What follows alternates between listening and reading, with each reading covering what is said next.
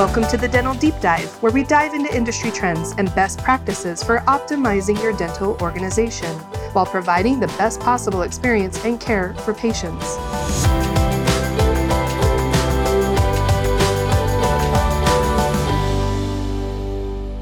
Welcome back, everyone, to another episode of the Dental Deep Dive. Today, I'm joined by Jill Helm. Jill comes to us with over 19 years of experience at Allscripts and has definitely seen the evolution of electronic prescribing. Helena Moleno also is joining us on the call. She's an expert in e-prescribe solutions and is a boots on the street expert working with doctors and providers day in and day out. She's been supporting e-prescribe for 7 years and we're really excited to have both of these ladies on the show. Before we get started, we are going to really focus in on what's going on in the e prescribe landscape. We're going to talk about what's going on with patient care and consumerism. We're definitely going to touch on the opioid epidemic and things that we can do to do a better job at helping with that. So let's dive in. I'd like to uh, welcome the team from Veradigm today. We are really looking forward to really digging deep into what's going on in that e-prescribe uh, space. So one of the things that I wanted to do is first, why don't you guys briefly introduce yourselves by name so the audience can get familiar with who they're listening to? Uh, Helena, why don't you go first? Hi, I'm Helena Molyneux. I am the client account manager and sales executive for Veradigm ePrescribe Solutions. I've been here for about seven years supporting ePrescribe. I've been in health IT for about 20 years, and I'm excited to work with you today. And Jill? I am Jill Helm. I am the solution manager for the Veradigm ePrescribe product. I'm a pharmacist by background and have been at Veradigm and Allscripts for about 20 years now. So have really grown up in the e-prescribing space and have had an opportunity to see it evolve firsthand. So it's very exciting to be here today and to talk with you all.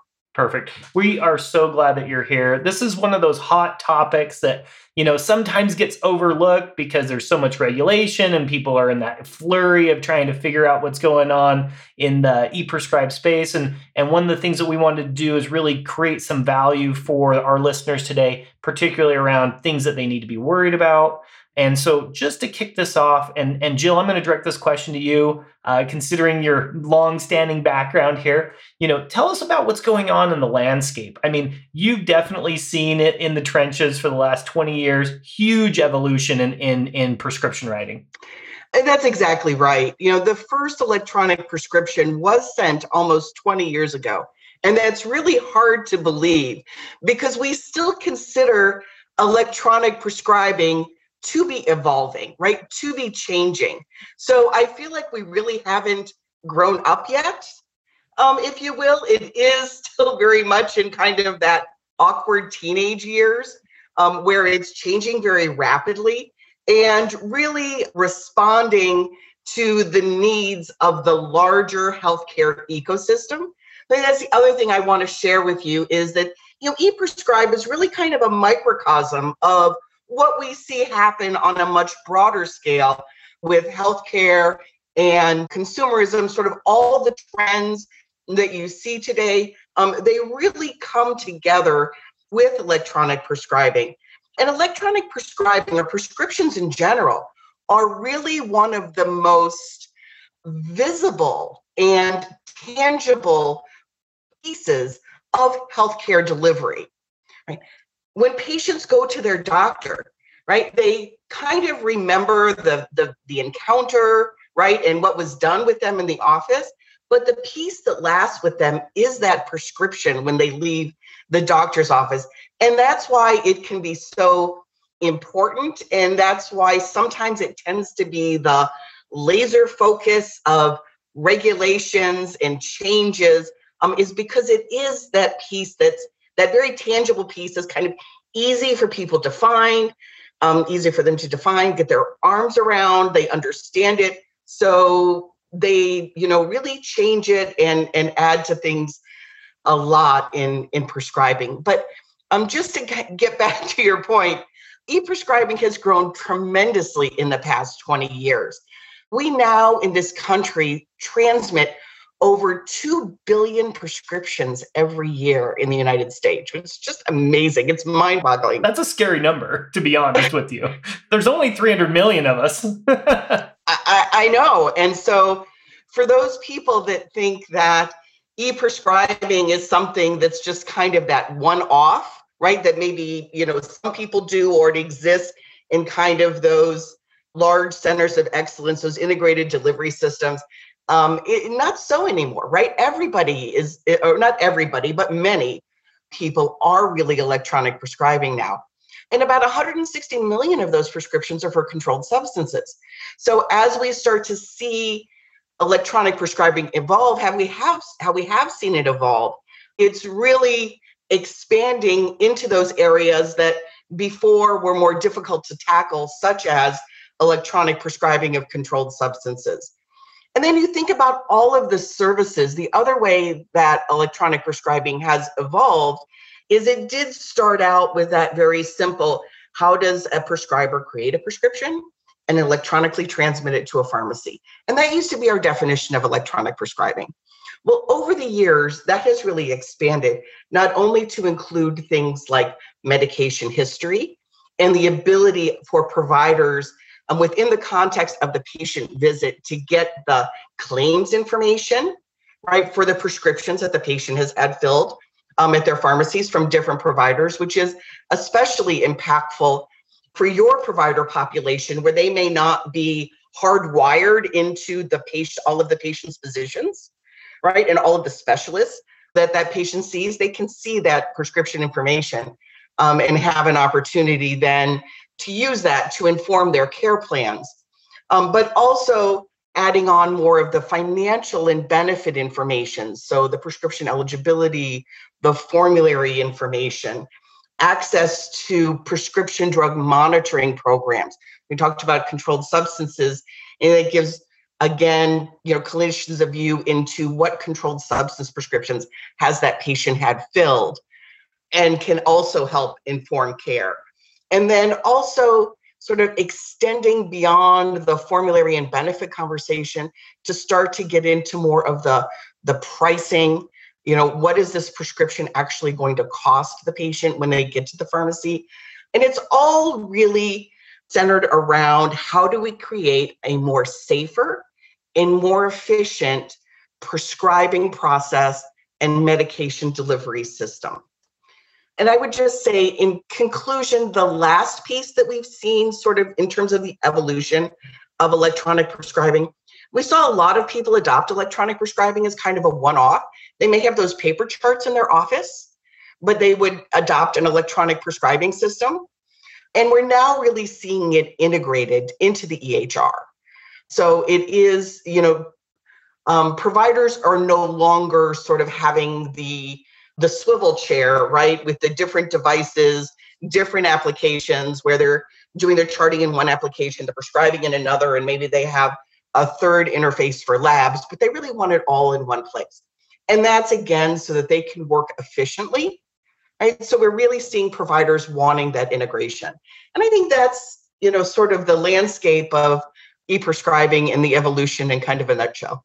No, that, I think that's really great, and I, and I think you really hit on some really important things. Like one of the things that I've kind of observed is that goal that we all have for patient safety. I think that has been a primary driver, and that, and it, that comes from not only looking at the the controlled substances, but also drug to drug interaction and all the kinds of things that we do on the back end to make sure that people are safe. And I think those things are they've definitely evolved considerably.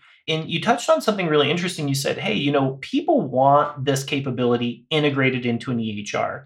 And, and because we're on the dental deep dive, as it were, for the show, one of the things I think we need to think about is holistically uh, whether you, whatever your practice management area is, if you're a dentist, then it's an EDR, an electronic dental record. If it's a medical record, we t- use the term EHR. But I would want to make sure that in this conversation, when we've referred to EHRs, we're talking about health in general, electronic health records, and whether that's medical or dental.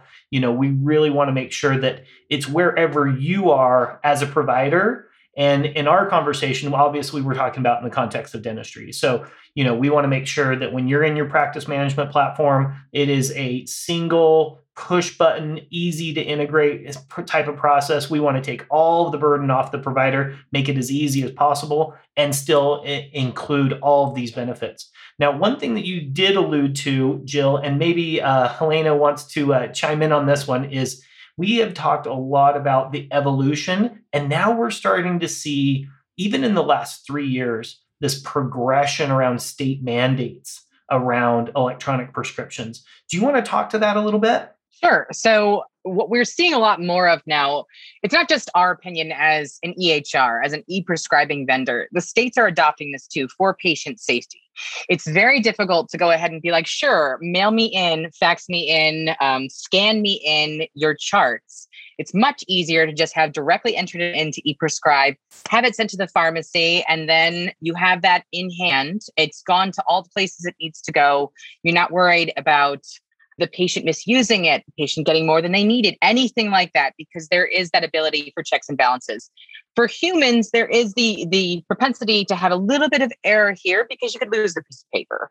You could doctor it up a little bit. E-prescribing is agnostic. It applies to everything. Anywhere that you can write a script for anything, no matter what the medication is, it will work itself out. So that's kind of the direction that um, the world is going, and the state mandates are proof of that. Not just the state mandates themselves, but also the PDMP mandates around the state mandates. So not only do you need to e-prescribe and send controlled substances directly to the pharmacy, in some states you need to check the PDMP regularly, or you can be penalized for that as well. So for people on the call, PDMP, help them out. Prescription Drug Monitoring Program. Each state might have they might call it something different. I think um, California calls it CARES or something, but there's so many different names for it because everybody wanted to put their little spin on how it is. But it's basically a registry that exists at a state level that captures all of the patient's controlled substance prescribing history. Again, agnostic. It's agnostic to anyone in any e-prescribing functionality, EHR, whatever they have so that all of the data comes together in a comprehensive report that allows the provider at a glance to see where the patient's at with their controlled substance usage. They could be at risk, they could be a rare user, any number of things, but it allows the doctor at a glance to make those determinations so that they can not just benefit the patient by helping them alleviate their pain, but also have a discussion with them. We're saying, you know, I'm seeing that you're doing this more often than not. Are you okay? Let's look for some other methods for pain management. So it kind of allows doctors not just to go ahead and be a doctor for that one specialty. It allows them to see the patient holistically. Yeah. And one of the things I think is really interesting that you bring that up is there's a big push in dentistry and and we hear this term all the time we're putting the mouth back in the body right? A, a, dentist is a provider. They're not a second class citizen in medical treatment. Uh, we know that good oral care means good health care. And so i really like how you're kind of tackling this and and the conversation around hey listen we want to make sure that we're staying on top of this now, one of the drivers I think is we, we've got two things going. I mean, obviously, there's the we want to make sure that people are safe, but we also see this trend around the patient as a consumer. And we see kind of that consumerization of technology really taking hold. Do you guys want to maybe, uh, Helena, why don't you take that first? and then we'll flip it over to Jill, get both perspectives because I really think that we're seeing a huge evolution as you know, we're mobile first people now. We want to see it in real time. We want it to happen right now. We don't even want to wait for our prescriptions to get filled. We want to show up. We want it to be ready to go. And so, you talk to us a little bit about what you guys are seeing there and how it applies to e-prescribing. So uh, I'm going to take it from two prongs. One I'm going to give Jill credit for, and the other one I'm going to take it from my um, Gen X perspective with the advent of the internet, people have access nowadays to so much information that we didn't have access to before. I don't think my parents thought to Google how to do certain things or how to pull a book to be like, well, this hurts. What does that mean? Whereas now, if you do those kind of terrible things, obviously you've got malaria or something ridiculous like that. So nowadays, with the access of the internet, people are participating more with their healthcare than they ever did. They're asking questions. They're saying, I saw this. I'm a mother. So obviously I have small children. So in my instance, I'm constantly Googling what does it mean if they have a rash? What does it mean if they have a cold? That kind of thing. So they participate more in their care. Having done so, they want to also participate in cost savings. And the world we live in now, especially where people are losing their jobs, where businesses are closing down, people need to save money everywhere that they can. There are a lot of cool companies that have gone ahead and looked for coupons, copay programs, all kinds of things like that to be able to help the patient take their medication. There's a study done back in 1988 that literally said the top reason why people don't take their medication is they can't afford it. That study's been done repeatedly since then. And the answer is cost is always one of the top two things as to why they don't take their medication. And then I wanted to mention Jill had Jill and I were talking about this. Jill mentioned that she read something called the COVID accelerator. COVID itself has been the thing that has accelerated everybody's adoption, accelerated their participation. Now that we have been pushed to ha- telehealth versus real in-person visits, people have to make it a point of remotely asking questions, remotely paying more attention. It can't be the kind of thing where my doctor's going to do whatever they're going to do and I'm going to trust them for it. So there's just so much more interaction, and the patient really does participate more in their health than they ever did before. Perfect. Jill, what was your take? Sure. So, no doubt, consumerism is a major trend in healthcare. Um, it's interesting that health plans now are really driven by consumer ratings. So, for example, for every 1% increase in a plan's consumer rating, their membership goes up 10%. And that's huge. Um, so they really hold their providers, the dentists, the doctors, other healthcare providers, to that consumer, that consumerism standard, right? So patient friendly, and they're constantly doing patient surveys to really ask their membership how satisfied they are with their care. But not only that, the other thing I want to bring in is the advent of high deductible health plans. It used to be that a lot of patients had first dollar coverage for many, many services, right? Many dental services, many medical services, prescriptions. Back in the day when I started out as a pharmacist, I worked in a town that had a lot of auto workers, and they literally thought every prescription cost either $2 or $10 because they had a flat $2 copay for generics and $10 copay for brands. And that's what the and that's what they thought the average prescription price was, either $2 or $10. Now, where patients don't have that copay right away, they have those high deductibles. They're going to the pharmacy and they're seeing those antibiotic prescriptions. You know, for some of the new antibiotics that are out on the market, those can cost over a thousand dollars for a course of treatment.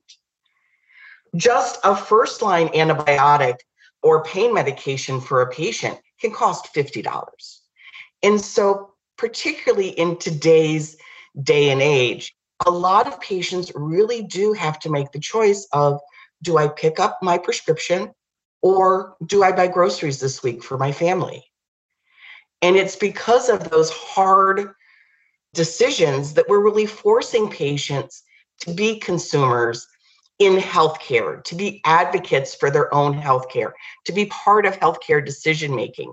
And so we have to give tools to the providers so that they can start to enable those conversations with their patients. So, one of the things that keeps creeping up and that I keep hearing about, and maybe you guys can weigh in on this, is specifically for dentists that are listening today, how would they go about applying these best practices around e-prescribing and keeping patients safe and, and some of those things. Could you share some specific examples? So yeah, I, I will tell you that uh, as the sales and account manager for all of ePrescribe, I hear I want to say 85% of the time from the office staff, more than I hear from literally anybody else in the practice. The office staff are your group, your family, your people who are constantly trying to find ways to save time, to save money, just working with them to be able to get that in place. I can't tell you how many people have said, I spend three hours, especially now, on the phone with the pharmacy trying to call in a script. That's intense. That's crazy because the patient needs the medication and they're probably calling, they're probably one of the, the 18 million calls on hold.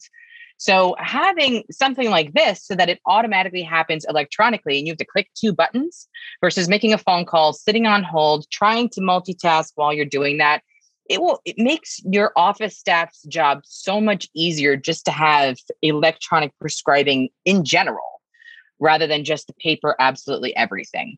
So I, I know that we're old school. I'm still someone who writes on there's like sticky notes all over my desk and everything but that's that doesn't mean that like i don't live by email and work everywhere that i need to.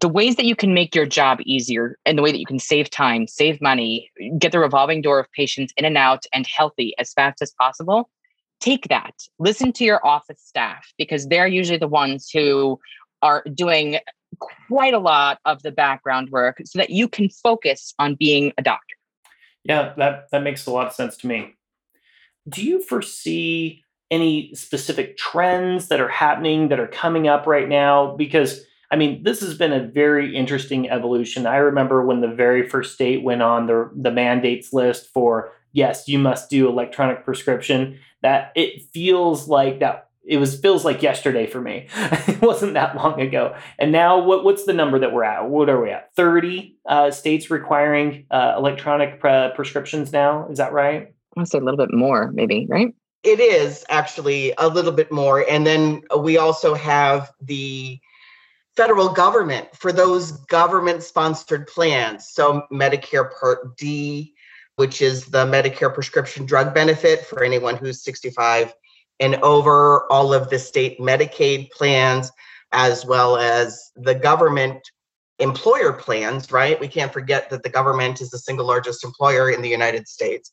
All of those programs require electronic prescribing um, for controlled substances as of January of, uh, they actually required as of January of 2021. CMS, the Centers for Medicare and Medicaid, um, actually are delaying enforcement until January of 2022. So there's kind of this one year grace period that we're in now. But you really see it, you do really see it accelerating. It said not only the payer uh, incentives, but also the state, those state mandates are really accelerating the, the growth of electronic prescribing.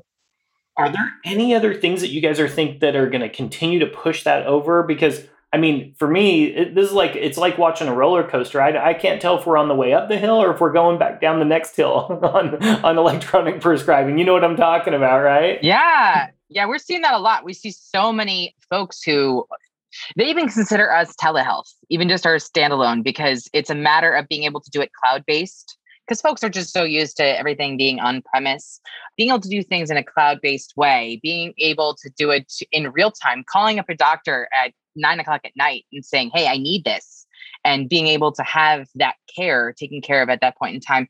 Telehealth has made a huge stride in the past year or two for adoption and utilization across all of all the platforms everywhere. So that's going to continue growing too. And then again, since the since COVID, we've had an instance where there have been some relaxing of the state and federal rules because they need to be able to do telehealth because they can't see patients in person. So we're not sure if that's going to continue, but it it's hard to put Pandora back in the box once you've opened it up so widely to the rest of the world.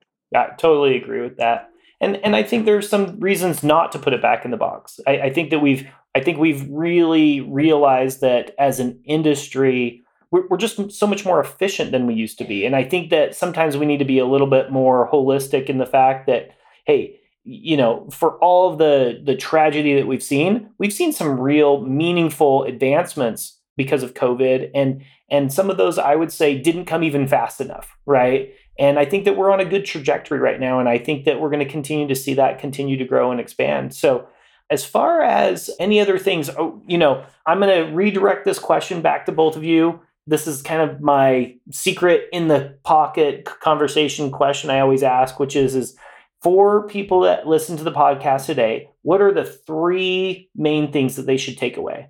So let me take a crack at that first. The three things that I think people should take away is number one, electronic prescribing is here to stay. Electronic transactions, the idea of patient records, um, patient records being mobile, right? And mobile means electronic. So patient data has to follow the patient. As we talk about COVID, as we talk about patients as consumers, it's having that patient information to be able to follow the patient wherever they need to seek care, wherever they want to seek care.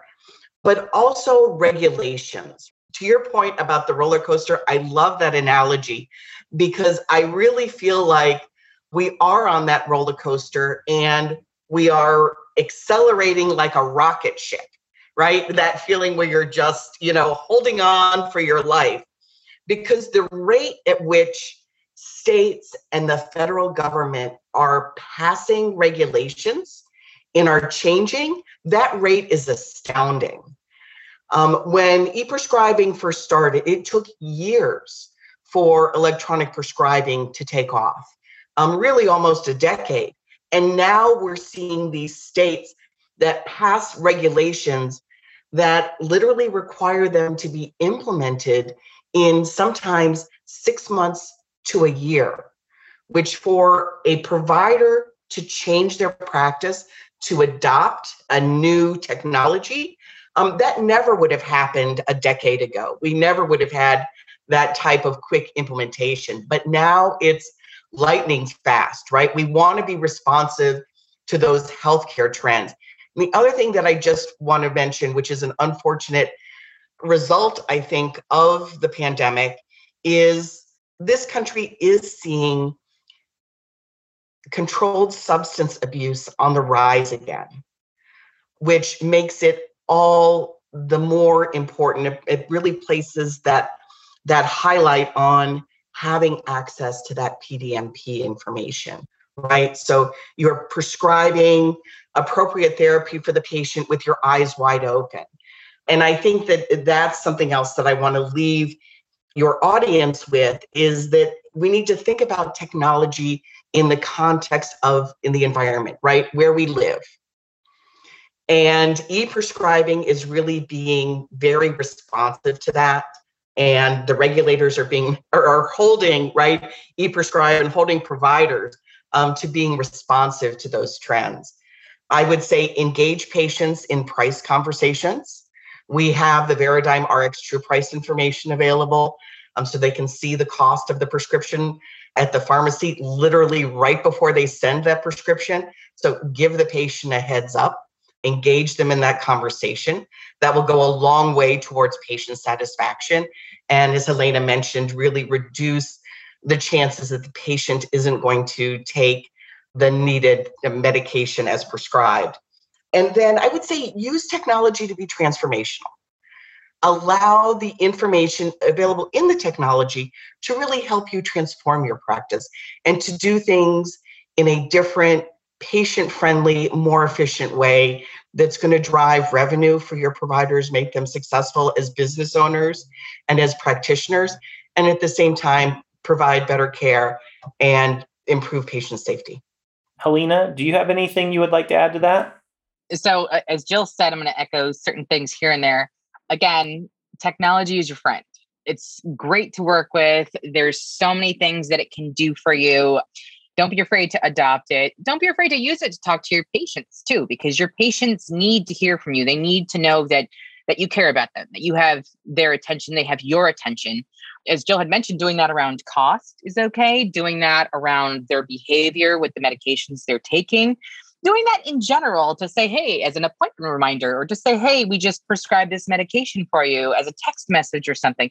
Those things are so beneficial because your patients not only will keep coming back to you because they trust you, they'll recommend 10 of their friends to also go to you because of you being the kind of doctor that instills trust. The other thing I was going to mention is your office staff. More than anything, the office staff runs like most of the show.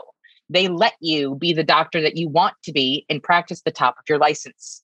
So use them for everything. Do what you can to make their lives easier, to save them time, to save money, because they are the ones who work through this day in, day out, and they're taking care of it so that you can really focus on being the doctor that as patients we need.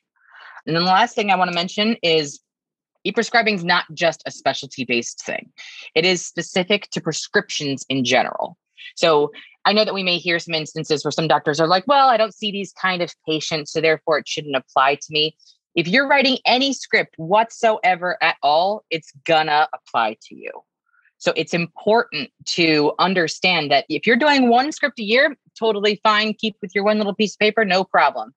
If you're going to do one script a week, you're going to need to get moving forward with the rest of it because that one script, if you're planning to grow your business, is going to increase. And it's better to get on the train of adoption now than when it's too late and you're trying to catch up. That's perfect. I can't tell you how much I appreciate you ladies joining us on the podcast. This has been uh, really interesting. It's not a subject that we normally cover. And so it was really good to kind of dig deep into some of these areas. If anybody'd like to learn more about what you guys are doing right now, we'll definitely put a link in the show notes so that they can go in and uh, learn a little bit more. And do we have a? I, I think what we'll do, it just occurred to me right now, we probably want to have a list of all the states that are regulated to make sure that they can verify against that list because I would never want anybody to go in, listen to this, and be like, okay, does that apply to me or not? I have no idea. So we'll definitely put some of those things on the in the show notes and definitely get them something that uh, can help them right now. Thank you. Thank you very much for having us. Absolutely. Thank you. It's been great talking about this. All right. Well, thanks again, ladies, and look forward to catching up with you soon. Thank you again for joining us on this episode of the Dental Deep Dive. There's definitely some very interesting things happening in the electronic prescribing arena. We want to make sure that we are there, we're supporting, and we're helping with patient care along the way. Check the show notes. We'll definitely have the list of required states below. Jill and Helena really showed their depth of expertise. We're so glad that they could join us on this episode of the Dental Deep Dive. Looking forward to catching you next time. We'd like to thank our sponsor, Dentrix Enterprise, for sponsoring this episode of the Dental Deep Dive. Dentrix Enterprise brings very powerful features to groups and growing practices, including the ability to add on e prescribing right into your dental workflows. For those of you who'd like to learn more about how Dentrix Enterprise can help your practice, please visit them at dentrixenterprise.com forward slash dental deep dive.